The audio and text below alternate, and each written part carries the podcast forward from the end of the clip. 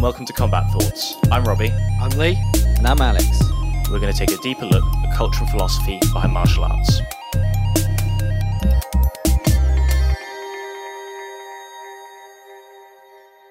Hello and welcome to episode fifty-two of Combat Thoughts. This week we are talking to Gareth Blair from Exile Gym in Southampton.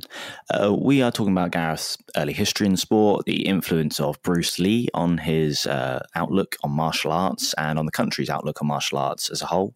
We're talking about the early days of training Muay Thai, his personal experiences there, and the way that his gym, Exile, has really grown quite organically from just a, a group of like-minded individuals coming together, and the way that it's transitioned into the absolute powerhouse of Muay Thai gym that it's become. So I hope you enjoy.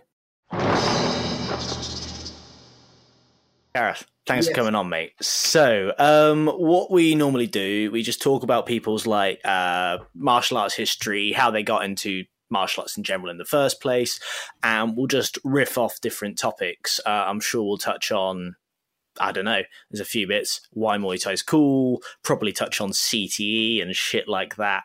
But really, we'll just riff through like your history in the sport and then find a topic that's interesting and go off that, if that suits you. Yeah, that's cool. And everything's cool. Everything's cool.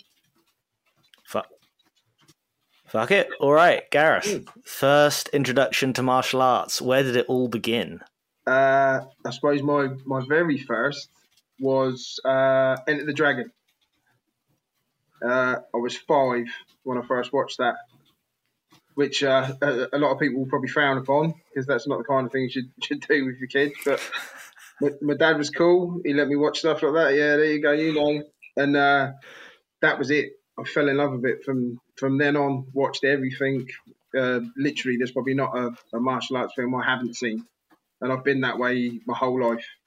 Uh, I had a dabble at karate when I was a kid, but uh, we moved house quite a bit, so I kind of didn't get to keep it up that much. But um, that was my initial in- introduction. And then uh, I always had a bag, and I'd, whatever I'd see on a movie, I'd go out and try and practice on the bag.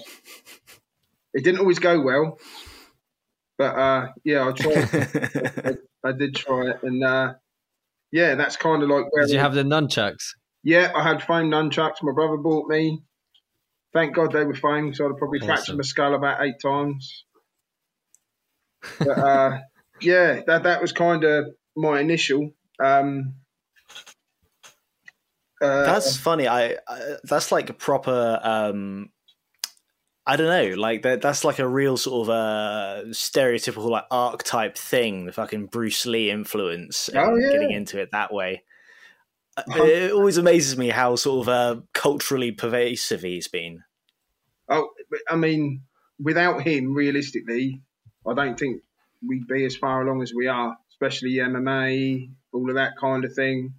I mean, the the one of the opening scenes from Enter the Dragon, I think, was your first sample of what M M A could be. Where him and uh, yeah. Sammo Hung, when they're dressed in the pants and they're kind of rolling around and the arm bars him and taps him out. I mean, I think that was probably one of the first introductions you ever got to it without realising it was an introduction you got to it. Obviously, until the Ultimate Fighting Championship started, and then uh, people started to get interested just because of how uh, crazy it was. I think it was also like Enter the Dragon was also like one of the first proper martial arts movies, right? It's It was one of the first times. I mean... um one that was that that became so successful, and it I, I know that, for example, my dad, um, who was born in the year when it was made, yeah, he watched it when he was a kid in the in in the cinema, as they still showed it in the cinema. Yeah, it came a bit late because it's communist Poland, but um, he he couldn't believe what he was seeing. You know, it was kind of yeah, it was it was something that people haven't seen before. So I can see. How that? So how how old were you when you saw the film? I, I say it was a video. I was five, five years old. Wow. Yeah. So like I said before, be frowned upon these days showing a child something like that. But you know, my dad was cool. My dad was cool. He let me watch that, and then it kind of went on from there. Uh, Fist of Fury, Game of Death, and then you know some of the crazy B movie classics and just, yeah, I just never stopped. Just loved every second of every film. So was was he a fan? Was he a fan of martial arts movies as well? Is that kind of how it translated to you? I, I, I think Dad probably liked the violence. that, that, that might have been some of the appeal. But uh, yeah, he quite liked him. He'd sit there and watch him with me. Yeah. Uh, what was I saying? Um, I think we were about to get on to like your first actual martial arts experience, maybe. You said about the nunchucks, you said about the bag. Yeah. Uh, and then you moving around a lot. Yeah, so we, we uh, there was a karate class in, I lived in Bitton at the time. Um, I was about six, I suppose. And obviously through being in love with it, uh, that far back, there wasn't really the diversity in clubs and things that you've got nowadays. So it was kind of karate and to a lesser extent judo, which wasn't as popular, sadly, which is still a fantastic martial art. But uh, yeah, went to karate for a little while. I got a couple of belts. Uh, got embarrassed once. Uh, my trousers come undone when I was trying a high kick and pants fell down. And uh, so everybody laughed at me. So I was a little bit uh, uh, subconscious about that. I can remember uh, having to spar with the sensei. And uh, again, it's not like things are now. He was a lovely guy, but um, I didn't really know. I'm young, I'm only, and so I'm kind of lunging at him and trying to have a go at him. He just kept turning me, sweeping me. And it was a wooden floor, and I sort of lost my temper and went for him, even though I was only six. But yeah, so there was no control back then. There was no control. But um, it was great. It was great. I loved every second of it. Loved every second of it. So where did it take you from there? So you, you got started real young on the actual martial arts. Yeah, yeah, yeah, yeah. I, um, from there, there was uh, uh, me and a couple of friends. Uh, They were going to, I believe it was Pac-May in uh, Saint Mary's, because you had a few things down there. So they'd come into school and start showing me what they were learning in there. And some of it still stuck with me. I can remember the first Carter and things like that, even though I never went. Um, sort of started getting into that side of things. Uh, taekwondo for a little while, I tried out. Um, I enjoyed that. I did enjoy that. Um, But I, I suppose I didn't really. I, I, I mean, I was, I was eighteen when I had my first kid, so everything kind of got put on the back burner. So, I, you know, it, yeah, it, it was quite difficult. I was, had a lot of jobs and I was doing a lot of things, so I didn't have a lot of recreation time, shall we say? Which is cool. It, it, it's not a problem. You know, you got to do what you got to do, but um.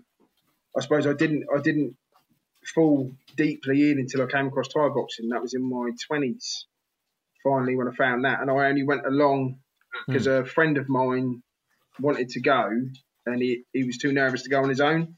So I said I'd just go with him. And then he, he never came back and I never left.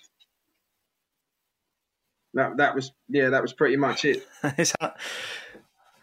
That's funny how things work out. I had, um, I don't know, I just assumed you'd been Muay Thai, Muay Thai for life, or at least, you know, since your, since your teens or something. It's a lot later than I expected. Yeah, no, no, no. Well, I'll say, uh, again, at that time, I mean, when I came across it, when, when I found the gym, again, it was through a friend, and there was nothing else. Uh, there was no Thai boxing in Southampton. There was no anything like that. He was the first guy. He started in London, Sangha, and he opened uh, Nemesis Gym. I don't know if you remember that, Rob. We used to do inner clubs with him and stuff. It's like our sister gym, and they're in uh, Erith. Yeah, yeah, yeah. I think I know. I think I know him. Yeah, yeah. They're lovely guys, lovely guys. So he started in London when he first landed, uh, and uh, his girlfriend was from Southampton, and then he kind of migrated down there, and Nemesis carried on. The other guys uh, took it over, carried it on. Then he came down here and started teaching here. And that's kind of where I came across uh, Sangha. And Dean started three weeks before me. So we'd already been there three weeks. And Dan as well. Dan was there. There's a lot of old faces. That so this is what year? Oh, crikey. I've got to think now. I'll have to go. Where's it go backwards? Uh, hold on. Now was I twenty-three years ago? maybe twenty-three years ago, something like that. I like, okay. I like this. This is a whole, like, because Dan's been very influential on oh, God, yeah. definitely, definitely mine, probably on Alex's training as well, especially through university. This feels like I'm picking a whole like origin story for, for us. Oh God, yeah, yeah, yeah. I mean, you you had uh, there was Dan, there was Ed. A lot of these guys you won't have met. But Ed, great lad, he'd had a couple of fights for Sangha. There was Vin and Van, two Vietnamese lads that uh, they were great to train with because they were. It was one hundred fifty thousand miles an hour and full power or nothing. they, they were just great guys, great, great lads. There was there were some real characters, real characters, definitely. And what was the training like back then? Hard. It was hard. Uh, I, I, I, yeah, I, I literally couldn't describe it in any other way. It was, he was uh, junior Lumpini champion, Sangha, and he'd been training, as far as we're aware, since he was about seven. And when we met him, he was, I think he was early thirties when we met him, and I think he'd had, I mean, Dan will probably be able to confirm this. I think he, he, he'd had in the region of about three hundred fights. And uh, wow. Yeah, he was a tiny little guy, like short, legs like tree trunks, absolute tree trunks.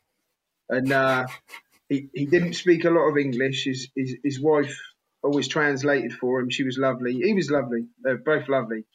But uh, yeah, the training, yeah, it wasn't pleasant. I'll, I'll say that in the least.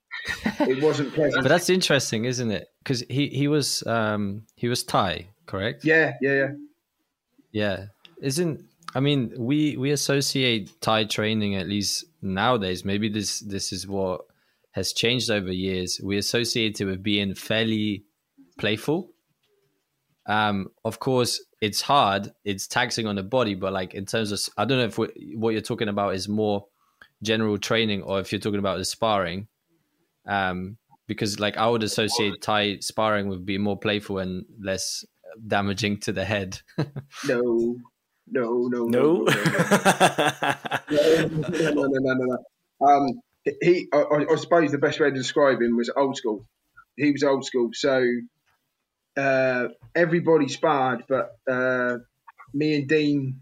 He wanted us to both to fight. I mean, I, I had my first fight six months after I joined. And I, I, I was about fifteen, fifteen and a half stone when I joined, really overweight, really unfit.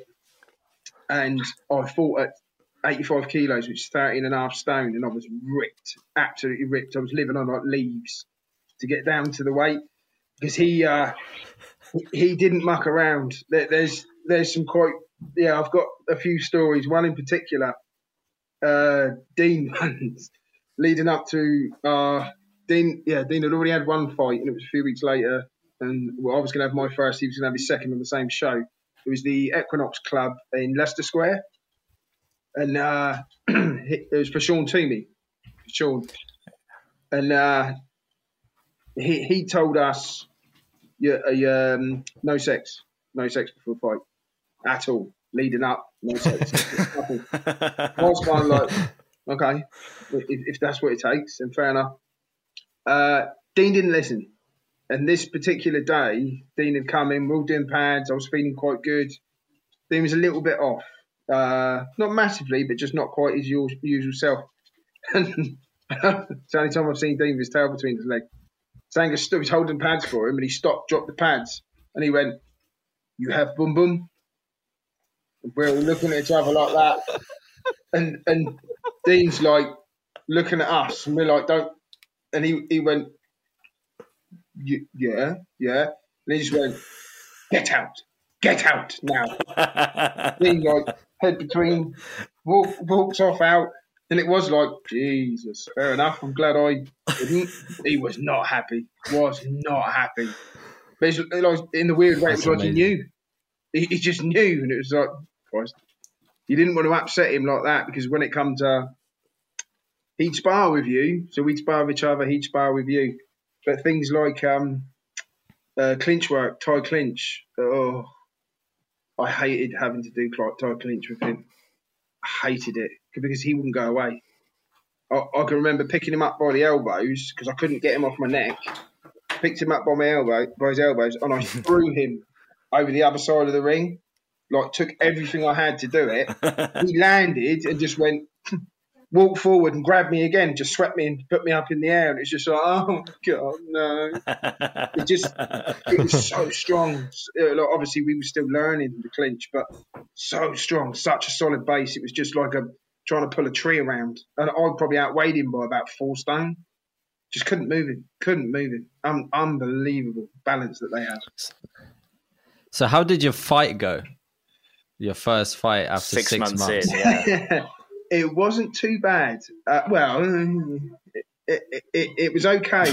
uh, sort of coming, started. Obviously, we've been we've been hard, hard sparring. Sparring was hard between me and Dean. It was just fifteen, sixteen rounds, and we were trying to kill each other, and it and it didn't stop. Uh, Dean will attest to that. Dan will attest to that. It, it was literally you were trying to kill each other for every every second of every round.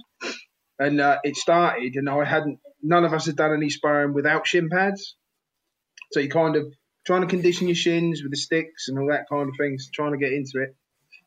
And uh, we come in, we had our first little move. He threw a big kick, and I checked it, and I had never known pain like that in my life. It felt like someone had set fire to my legs. And I completely lost I, I, everything. Went out the window. I just went nuts and went running at him, throwing, trying to like, and then we just kind of had it for three rounds. Uh, both exhausted by the time we get. We literally spent a little, but as much time as we could. He was as tired as I was. Bless him. He was a lovely guy. I talked to him afterwards. We back off for each other, and we just both stood like that, almost like, please can the round be over? Please can the round be over? I just, and then we had a little exchange. And I, I can't even remember doing it. I've got it on video upstairs somewhere, I think. And I, I threw a hook, like an offhand hook, and clipped his chin. I think it was more because he was tired than anything else. And he just dropped. And then when he went to get up, his legs just went. And then the ref waved it off, thank God. Yeah, the ref waved it off. But, um, he was, pretty eventful. Yeah, like he, he, was a, he was a lovely guy, absolute gentleman. His uh, corner were quite mean to him afterwards. It was a shame. I felt quite sorry and for him. For oh. sure, something to note is that your first fight was immediately like basically a, a, a standard Thai fight with no shin pads, no headgear, none of that. No, no, no. You just straight in, went in and had a basically what, what I guess what you'd call a class A, right? Yeah, uh, yeah. We uh, no elbows. We're allowed to elbow. Okay, okay. So no B. elbows. Um, class B, yeah. But, but I think it was because it was our first fight. It was his first fight and my first fight. I don't think you're allowed to dive straight in to Clark, but you might have been able to back then, to be fair. But now you're not allowed to. You've got to kind of go through the stages. I don't think you can dive straight yeah. into class, uh, A class. But, uh, yeah. How how did you feel about the fight afterwards? Were you pleased with how you did, or like? I'm I'm never pleased with how I do. Okay. Ever, ever. I, I, I'm I'm I'm my own biggest critic, and I always will be. Always will be. I, I, I could, it could have, it wasn't, but it could have been flawless, and I'd have found a problem with it. I just, yeah, I'm my own worst enemy. I'm my own worst enemy. And so, did you want to get back in there to kind of like fix it, to do better next well, time, or were you hesitant to? to? Well, wanted to. Uh, obviously, wanted to carry on fighting, so we went back to gym, carried on. Uh, Dean fought same night. Uh, at the same club, he fought just after me. He had a fight there, and a load of guys from uh, Nemesis, they were all fighting there as well. So, like I say, our sister Jim, we knew them all. They're a great bunch of lads. Um, but the next fight, by the time it came round, uh, was it was almost a year because uh, I think we, we were tr- no, no, no, no. That's what happened. Uh, Sangha uh, packed up, and went to Thailand. He moved to Thailand with his wife and decided to knock it all on the head. And uh, Dean uh, bought the pads and took the rental of the area over, which at the time was, it was, it's now Spartans Gym down uh, by Saint Mary's Stadium. Mm. And it was called Milbank. Mm-hmm, mm-hmm. And, and we were up above there. We used to share it with um, Wayne Batten, uh, boxing coach, great boxing coach. He's got, got some great pro fighters. So we'd share the gym with them. And and then basically we took over the gym with, I suppose, we, we had been trained, but it was kind of minimal training, so we were still learning as well. And uh, Dean took over the whole thing. I was kind of second, so when the beginners and everybody came in, I'd train them. And then when I got them to a stage that they looked that they might be able to fight, Robbie's seen this, then they go, you're with me now. You're with me now. And then I'd never see them again, because then they were in the ring and then they just get brutalised until they were tough enough to fight. But that was just how, how we were trained. That was how we were trained. It, it was, you know, you know how to kick, you know how to punch, you know how to check, you can grapple. But the primary thing was you have to be able to take a beating. You went very quickly. I love that that's the criteria, but you, you went very quickly from not having done Muay Thai to running a Muay Thai gym. Why was it that, because you'd done a few martial arts before, so obviously you've yeah. got a bit of experience in it. Firstly, the first thing I'm wondering is, what was it about Muay Thai that really like got you, like why Muay Thai? Like why didn't you start like a anything else gym? Like you were clearly into it from the go. Oh, well... For me, the fact that Dean was willing to do it uh, initially, and we didn't want the gym to close. We loved the gym. It was like, it was everything to us. We were there almost every day. The guys that we knew were there every day, and we didn't want to lose it. So, I mean, fair play to Dean. It was, it, primarily, it was Dean. I, I didn't have any money. He bought, he bought the pads and stuff off, took it over, and he just started to, you know, he, he's uh, he's quite astute. He's not silly. He, he he knew that he could make it work with the amount of people that were coming in. And uh, say so we did. Um, but Thai boxing, I've always loved Thai boxing. I think it's the, it, in the nicest possible way, it's the violence. There, there is, there is, there are not many stand-up sports that you can do the stuff that you can do in Thai boxing, the way you're trained, uh, I, I loved everything about it. I, I, I loved it. It was a bit difficult. I loved it. It was hard. I loved it. It pushed me. It, it made me better in myself. I think I was looking for it, and I found it. And yeah, it changed my life. Definitely changed my life. Because I guess that set you on a course. Because it feels like was was Lookborai uh, established at this point? Was it a term you were using, or yeah, did yeah, that yeah. come around later? Yeah. Yeah, no, no, no. That was it. Was already Lookborai through um, Sangha, because the uh, he was from the province of Borai, and it's uh, okay. Yeah, so I can't remember what uh, it's actually Lock, not Look. It got re- it got misspelled a few times. Yeah, I've been mispronouncing that for years. Yeah, no, no, no. But most people have, most people have. But it's Lock. It was it, it always was L O K B O R R A I. But, um, yeah, Borai's the province. Um, any of the guys that have gone out there to train, I know loads of people have gone out there to train. And uh, I've got it on my leg, uh, look, Borai tattooed on my leg, and some of them have got it on their arms and stuff like that. And they say Thais will always stop them and say, oh, look, Borai, and start pretending they're Thai boxing and stuff like that, just random people in the street. So they're obviously aware of the province, at the very least. I think it was only yep. a small, small town. It was only a little place.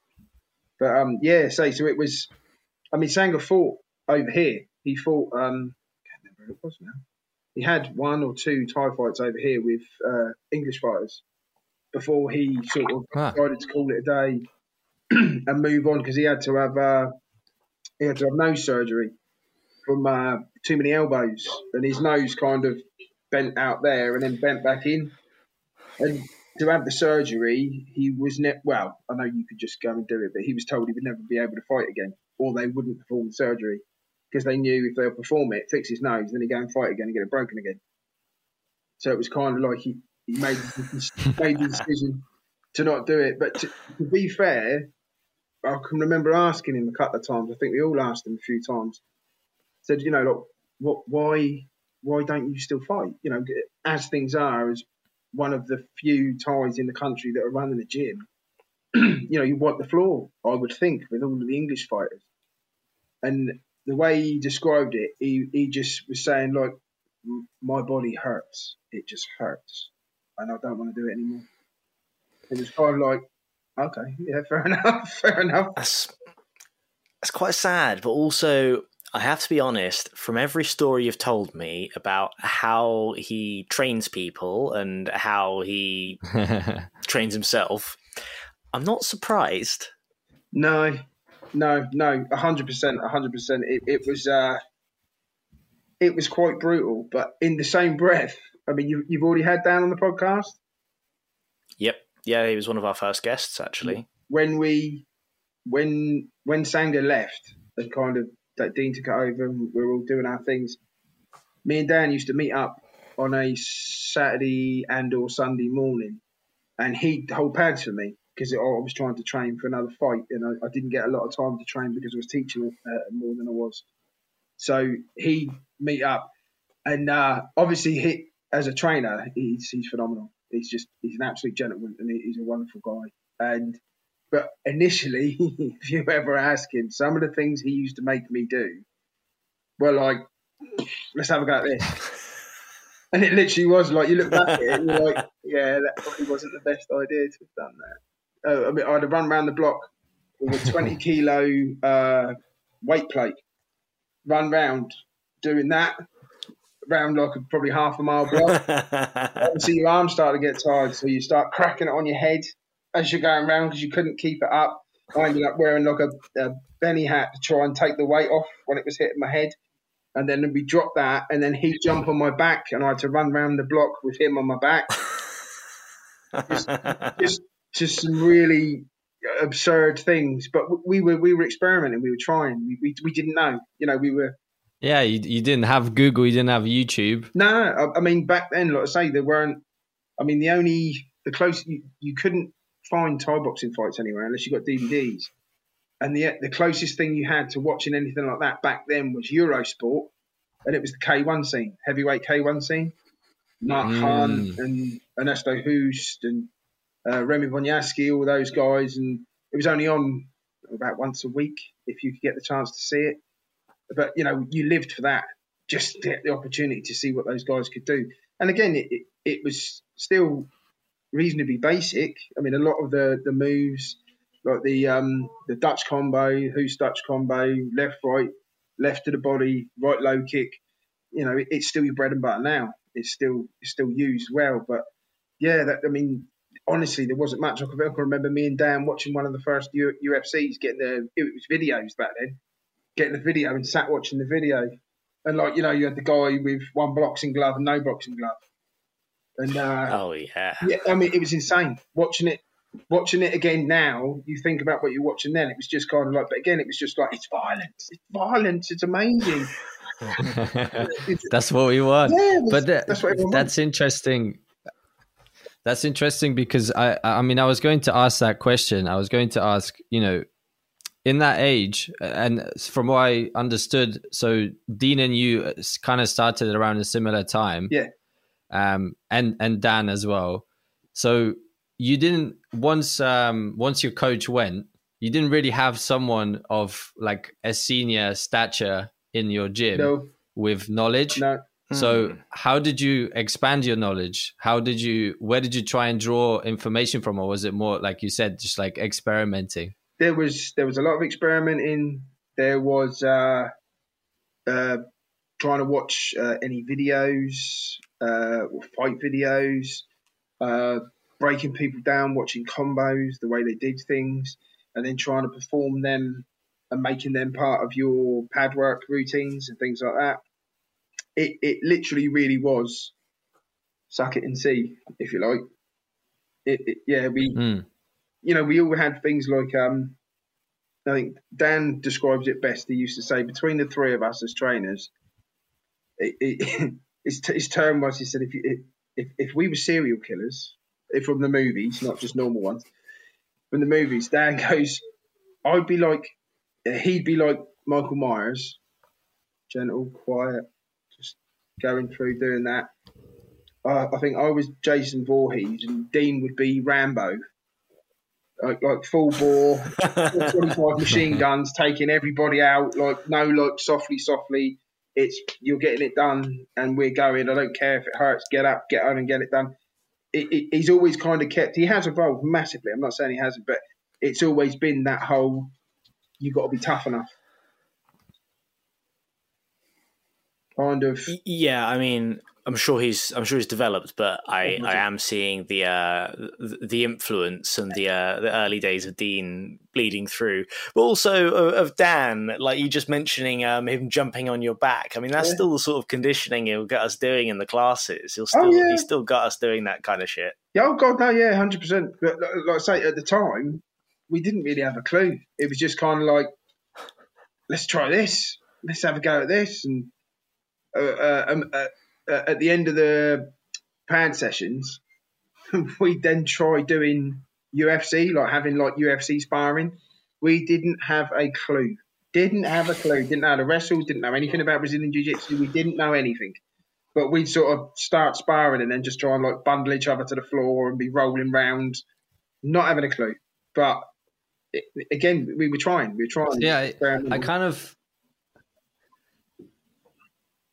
I think that's um, it, it, it's somewhat of a of a downside of of today's uh, state of affairs, where information is so readily available, and yeah. there are tutorials, and the way the right wings right ways to do things are all available everywhere. Everyone can see how to do things. Yeah, yeah. What ends up happening is you you do end up just copying other people. And there's no real, your own, like you don't bring anything necessarily new to the sport because you're not innovating yourself. Yeah. Um, I mean, I'm not saying that it happens completely everywhere and that's the case now forever. But I think there is a very cool element to what you're saying, that you guys didn't have any really, like you were watching things and you were trying to sort of copy those things, yeah. but you were also just trying things out for yourself. Yeah. There's a certain Which romance is... that's kind of been lost with yeah. uh, all the information. And so, it's, so everyone knows the right thing to do now, kind of, but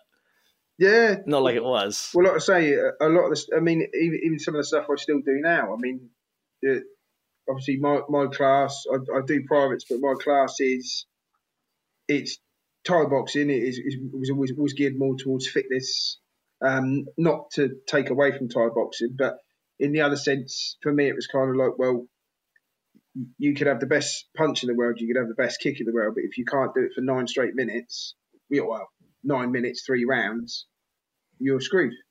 You've got to be fit enough to be able to do that, Tom. So you're doing this class, it's, there's going to be a hell of a lot of fitness involved in this class, you know, and it, it's no different for the fighters or anybody else. It wasn't picking, it was always, you've got to have the cardio to be able to do this.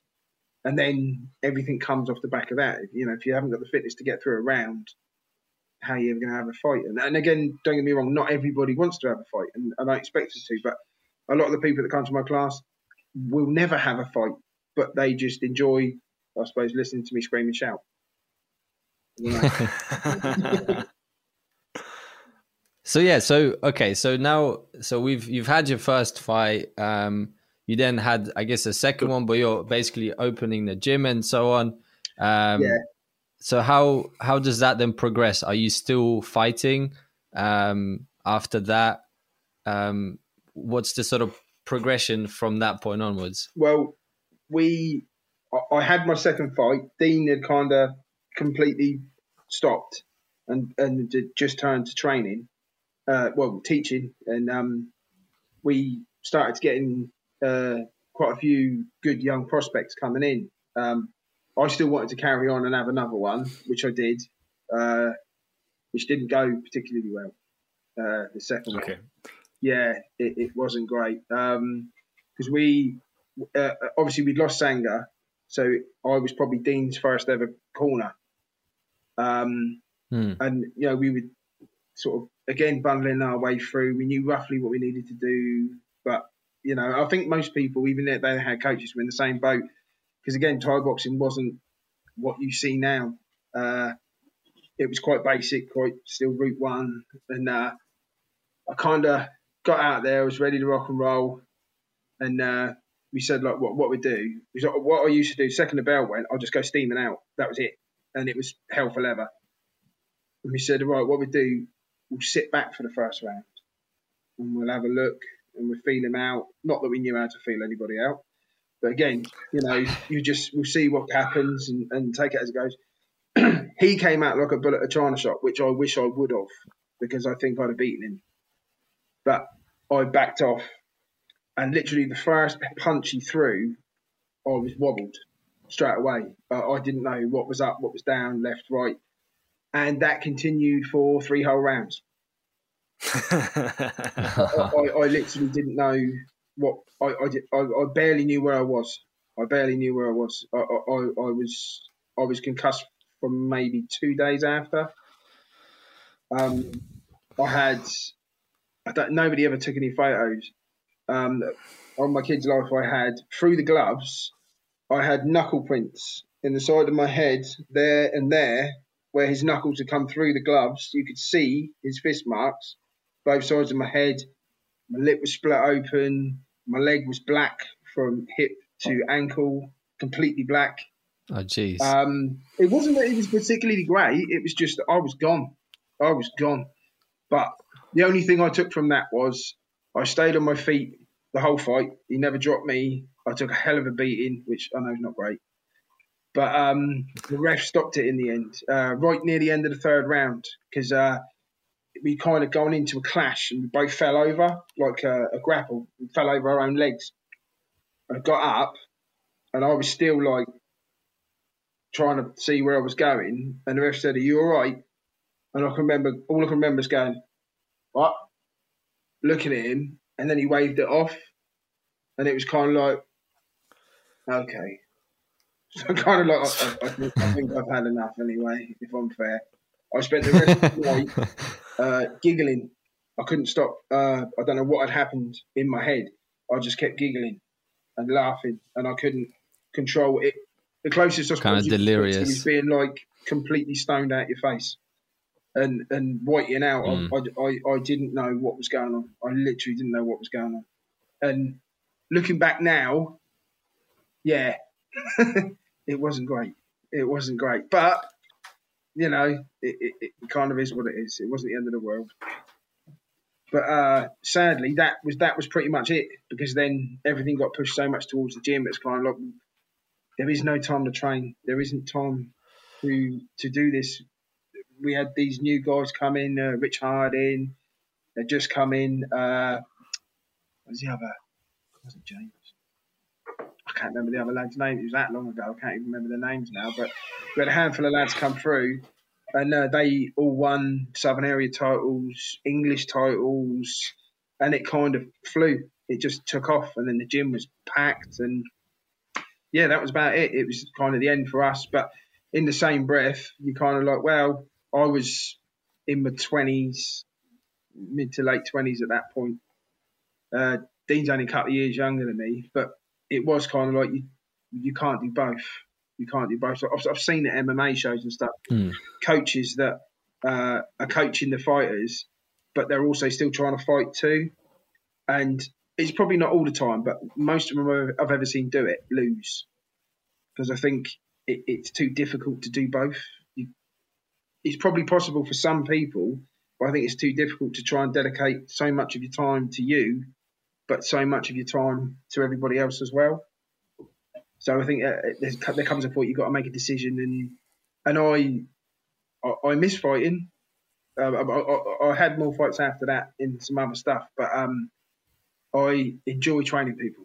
I do enjoy. I, I like watching somebody come in that can't do things, and then you know months later they can do a lot, and a lot of things they didn't think they could do.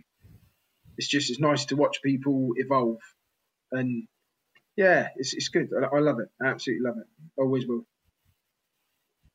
Did you find, um, did you find that you enjoyed um, training people to be fighters, or in general, you know, getting the sort of uh, everyday Joe, let's call them, and getting them to start Thai boxing and getting good at Thai boxing? Do you think there's much of a difference there? Um, um, it it was.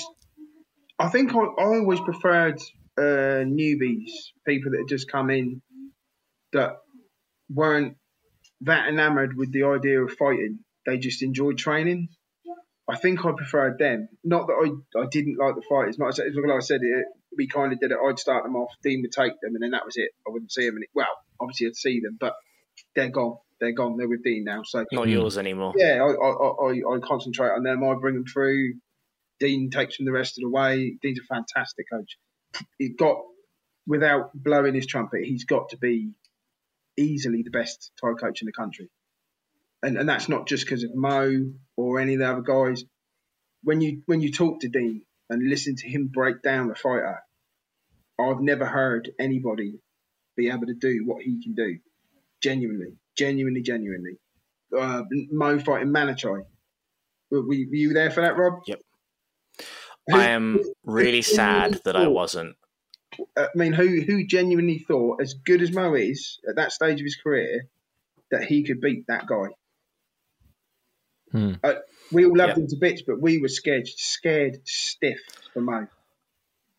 Well, I mean, in fairness, Manachai is a big fucking deal, and yeah.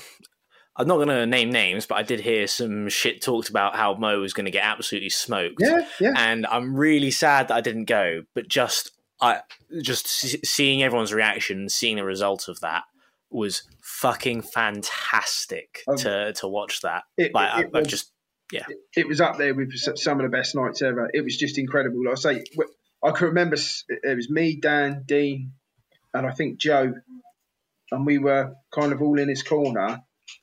I remember Mo come in, done his bit, uh, and Manachai came in, and I can remember turning to, to Dan and going, "Look at the size of his fucking legs. Jesus Christ." It was kind of like, oh my God. I mean, it, it wasn't that I wasn't confident in Mo. It was just like Mo had had, I don't know, maybe thirty-odd fights at the time, forty fights, and this guy had had over three hundred. And yeah, he, it's he always the thing with ties, isn't it? And it was just like, oh my God, oh my God. But he, I mean, he he lapsed a little bit in the in the middle round uh, and allowed him to start grappling. He got swept quite a lot, so he, he probably lost the middle round. He, he knows that. But the first round, I mean, there's some combos that they worked on, and again, all in Dean's head. Dean made the combos up. There's one you can watch. He he lines him up. He's up against the rope. He kind of does a jab, cross, low. And then jump in, scissor knee, right under the chin, and you, you can you can see him do it. You see Manachai's head go back like that, and back again, and he does the whole tie, as if to say, but it's kind of like, nah, that hurt you, that hurt you. That's a that's a that's the fighting pride thing. Yeah, no, no, no. Yes, it hurt you. Yes, it hurt you.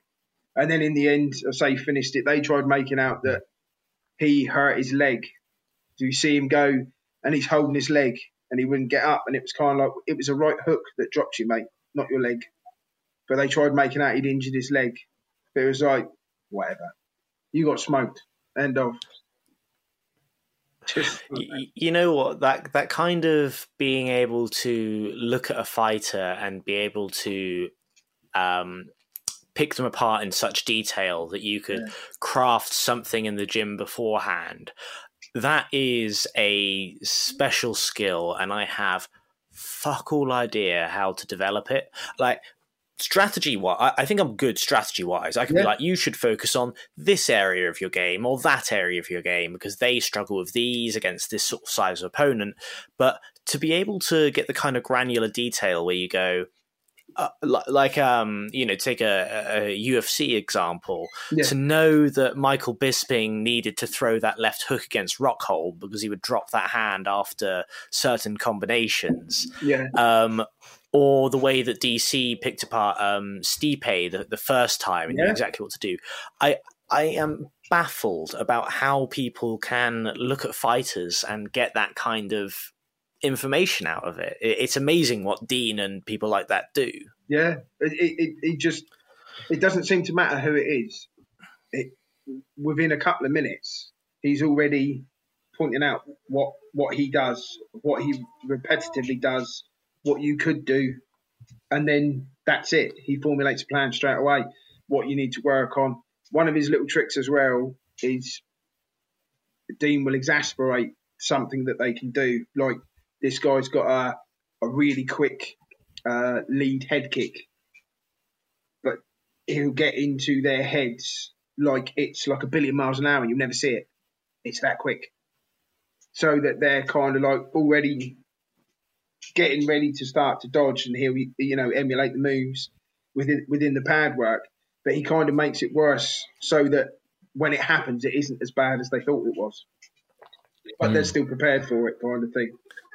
What, but, like putting yeah. uh, putting weights in your gloves so that when you actually do it, you do it ten times faster? Yeah, that's one of mine, actually. I like doing that. I, I do that myself still. Right. I'll put weights in my gloves and do it. Uh, I love stuff like that. I mean, the uh, Mo's pet hates the weight vest. So he's got to wear the weight vest yeah. before the fight. I know he hates that thing. Oh, it's you just see him. He's like, oh, but it works. It works. I mean, you know, he won again the weekend just gone, didn't he? He just, he's just, he's he's, he's a he's a real talent, a real real talent, and. uh Well, I hope he continues to uh, go the way he's going. He's been up there for a long time now. But, uh, yeah, you know, we've got a good few guys there. Uh, Gin's done all right. Jordan, he didn't do too badly. I thought he won, but sadly, because they did tie scoring, he lost on the tie scoring, I thought. But I thought he, he had much better of the fight than the other lad, but sadly, tie scoring is a lot more.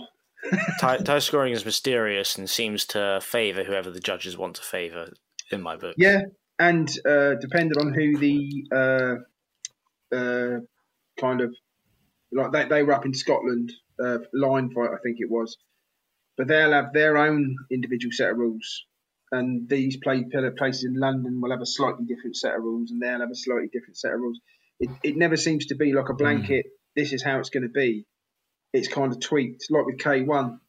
You know, you can't two-arm tie clinch, but you can single-arm tie clinch. Uh, some people will let you hold on and not let go. Some people say you're only allowed to run one knee and you've got to let go. And there's, yeah, it, it, every everyone you go to, you're kind of like, oh, what is it this time? But they show their rules. You just got to play by it. So I've got to wonder, um, have what's your opinion on that kind of training style that you had since the early days? Because it seems like it seems like it got you all ready very quickly. Yeah. Um, but also, I've completely forgotten the old coach's name suddenly. Sanger. Sanger. Sanger um, does seem to be quite. Um, beat up from it. Do, do you think that kind of training style is needed? Do you think it's good for someone to do, or, or what's your opinion on kind of like that level? Not anymore. Not anymore. I say definitely I've changed my mind. Um, Dan, as you know, has as well. We've had many, many conversations about this, certain ways you train and like sparring. I don't agree with heavy sparring anymore. I think it should be nice and light, nice and quick. Um, you, you know, like you see uh, Senchai at his gym mm. and the guys sparring, that kind of thing. The whole kind of ta-da, ta-da, ta-da, ta-da, catching each other, like, hey, got ya. And then you'll try and get him back. And, you know, you're just can't, you're trying to work rather than just, ah, and everything's, you know, we thought we were getting somewhere then, but you kind of weren't learning anything. I mean, my my boxing coach helped me massively change my mind about the way I'd always fought and sparred and everything else. Completely changed my mind. It helped me massively. Like in that, but that was I was in my thirties when I boxed. But um, yeah, he, he changed my mind and made me realise that uh, yeah, you might be able to take a punch, but did you know you don't have to? Like, yeah, I I find I, I found it myself that, you know, if if I'm being a bit more playful, if I'm not if we, if it, if it's not super heavy sparring, um, first of all, I can think of combinations and things much better, um, yeah. because I'm not like just worried. Shit, I'm gonna get like. bopped in the head and it's gonna, you know, hurt. So like I can be a bit more um interesting with my combinations and try different things, which I think that's one thing that you miss if you're doing heavy sparring is you don't tend to try things, no, so you no don't then figure out if they're going to work or not. Yeah, one hundred percent. No, you're right, you're right. Because like I say, the second you start, you, you're it's uh, an, it, it's a it's a male ego thing, I think. Power matches power. They hit you hard, you want to hit them harder. Then they'll try and hit you harder. Then and before you know it, everything's gone out the window, and you're just trying to like lever each other's fucking heads off. And mm. and, and again, what, what are you learning from that? Nothing. There is nothing that you are going to get out of that, other than at the time thinking, "Cool, cracked him good in there," then or he cracked me good in there, or there was there's there's nothing to learn there. Nothing to learn. Yeah, I mean, I've always thought that you end up looking to survive more than you look to develop your skill set yeah. in sparring like that. And it extends beyond Muay Thai to like jiu-jitsu as well. Like I'm not going to try yeah. weird submissions and different types of guard if uh, in competition. And I'm not going to try it if my only goal is to finish my opponent. I yeah. feel like you need that blend at least. But oh, do you definitely. think it's... But do you think it's important for people to have that hard sparring as well? Um, and um, if so, how much and when? Well, we've always tended to, I mean, it's a lot, it's a hell of a lot uh, softer than it used to be. It is a little bit more tap-tap, you know, and, and that kind of thing, which is good. And it looks good. And they look, everyone looks controlled. They look like they know what they're doing, which they do. But do you know what I mean? It's not. Not some kind of slugfest, but then we'll get, and again, you may well remember this, Rob, we'll get other gyms to come and to sparring sessions. Nemesis will come down sometimes. Mm-hmm. The lads from Bournemouth will come down sometimes. That's when it starts getting a little bit tasty because that the pride kicks in again, people from other gyms, and it is that whole like, eh, here we go, kind of thing. And then it will start upping, upping slightly and, yeah, that's when you get like those kinds of ones, and then obviously the um, interclubs that we do, we we take the fights to the interclubs. We have our own interclub sometimes. I mean, that's the interclub's about as close to a real fight as you're ever going to get. To be fair, um, again, mm. you I think I'm pretty sure you've been to them. You might have even fought with some of them. I can't remember. But uh, yeah, just uh, me, um, not. with Lookborai, but I've been to a few interclubs my own. Yeah, but but you know they're not exactly friendly, are they? Well, afterwards perhaps, but no. At the end of the day, you are trying to win. You are trying to win, and and us as coaches, mm. I'm one of the worst. Uh, it is kind of like, of course I want you to win. You know, if, if I'm calling you, of course I want you to win. I don't want you to go in there and get filled in. I want you to win. And, and and that's not a, by any means possible, but it's a, you know, I, w- I want you to know what it feels like to, to, to, to get to do this and to get to feel like your, your arm's been raised. And even if that's all you ever do and you never ever fight again, it's the, the it's a feat that that feeling you get, that feeling you get, just yeah, even if it's just once, even if it's just once. Oh yeah, it's incredible. Yeah, it's. It's, I mean, it's not everybody's cup of tea, so I, I, I'm not, I'm not advocating it for everybody. But uh, yeah, and, and, it, and it's so much more popular now. I mean, not just Thai boxing, M M A, just it's just exploded. Cannot believe how huge it is now uh, and how quickly it's happened. Just absolutely incredible, absolutely incredible. Yeah, I guess you you were able to see the development of the sport of Thai boxing in the U K. Um, from its sort of, I guess, early stages, right? Because I guess when you started, there wasn't really, it was kind of, I guess, the Master Sken, Master Toddy times. Yeah. So like Muay Thai was arriving in the U K. Yeah. Um, at the larger level. And now we have Yokkao, we have Lion Fight. Um, you, well, you we had uh, Muay Thai Grand Prix. Yeah, like there's so there, there are many organizations. Yeah, and uh, it's quite interesting to see how the sport is developing, and, and there are so many Brits that have also gone to Thailand and fought Thais and been winning. Like we've had uh, Dan McGowan on our podcast, who's fought in Thailand many times. Wow. Um. So it's yeah. What what how how have you uh, seen the the development? How and and where do you perhaps think it's like it's going? Is it it's just getting bigger and bigger? It, it's, I, I, I, I think the explosion in in in uh, M M A.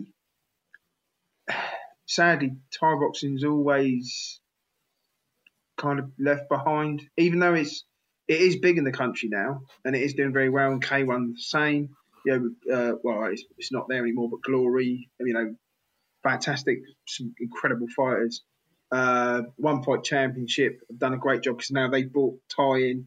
I, in the nicest possible way, I actually prefer a One Fight Championship to the U F C now because you've got, you haven't just got the, you know, the U F C style fighting, the M M A, you've got the M M A, the M M A yeah. gloves, Thai boxing, normal Thai boxing.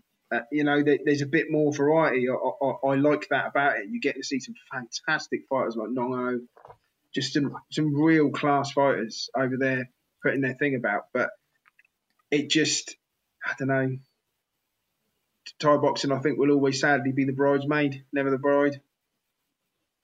Just, it's there, but like I say, boxing will always be huge. M M A is now just ridiculously huge, and, and it's great. It's absolutely fantastic. But Thai boxing now seems to have just, it's one of the tools you need to go and do that rather than this is something you want to do. You know, again, it, it's much bigger than it was, mm. but it's it almost sometimes feels like it's a means to an end rather than something that people really do want to have a go at. I mean, I, I'd love to see it mm. explode like the U F C, but I don't know. I, d- I don't. I don't know. I wonder why. Why was it that K one was so popular? I guess it was partly because it was like in Japan, right? Yeah, um, yeah. Some of the some of the fights, but like K one was really popular at one point. Yeah, um, it was huge. But then I guess U F C wasn't really mega popular when K one was popular, so perhaps like M M A has started to overshadow. Oh god, yeah. And and we can and we can't get back to that point where uh, where kickboxing or, or, or yeah Muay Thai is is at that same level. It's it's kind of overshot it. I, I think. Oh yeah, I I think people have, have, have been drawn towards M M A because I think I think people are bloodthirsty. They they love, but, you know. You know, if, if anyone's, you know, you say like, "Oh, did you see that fight? Did you see that fight?" More often than not, I say, "Oh my god, did you see that? Did you see the blood? Did you see his nose? Did you see his eyes? Did you see his lip? Did you see his ear explode?" Da, da, da, da, da. And it's just like that seems to like be what's attracting, uh, I suppose, like non-fan fans, if you know what I mean, like people who are not involved, that don't go mm-hmm. classes, that don't do. The, They want to see the blood. They want to see the gore. Yeah, we call them casuals. Yeah, yeah. I mean, that's what they want to see. They're not there looking at it like you or I would look at it, even though you might still enjoy it. They're, they're not looking at it like we're looking at it, you know, and it's it's cool. It's cool because it's, it, mm. it's done great for the business as it is. But, um, yeah, just – and I, I'm – I kind of lost – a little bit of love for the for the, the M M A side of things. Uh, people like um, McGregor have ruined it for me. I cannot stand him. Cannot stand him. But well, each to their own. A lot of people love him. Down that route. Yeah, just each to their own. Each to their own. I, I, I've never been a fan of uh, trash talkers in any sport at all. I've never been a big fan, and uh, it's a shame that it's the mouth that makes the money, not the skills. You know, there's a lot. There's a lot of great fighters that have missed out on opportunities because they're not that way inclined, and that, that's a bit sad. But I suppose at the end of the day, all, all people care about is making money. So, you know, it, it kind of is what it is. I mean, you know, someone like Dustin Poirier at the moment, you know, I don't know if he's getting a title shot. He, I think he should have had one a while ago. Uh, the way it's gone, but again, he's a He's, he's a reasonably quite quite nice guy, and a lot of the time it just doesn't fit yeah. with what they're looking for. So, but yeah, it is what it is. We hope you enjoyed that episode. If you did, please consider subscribing to the podcast and checking us out on YouTube, Facebook and Instagram under the name Combat Thoughts. We'll see you next time.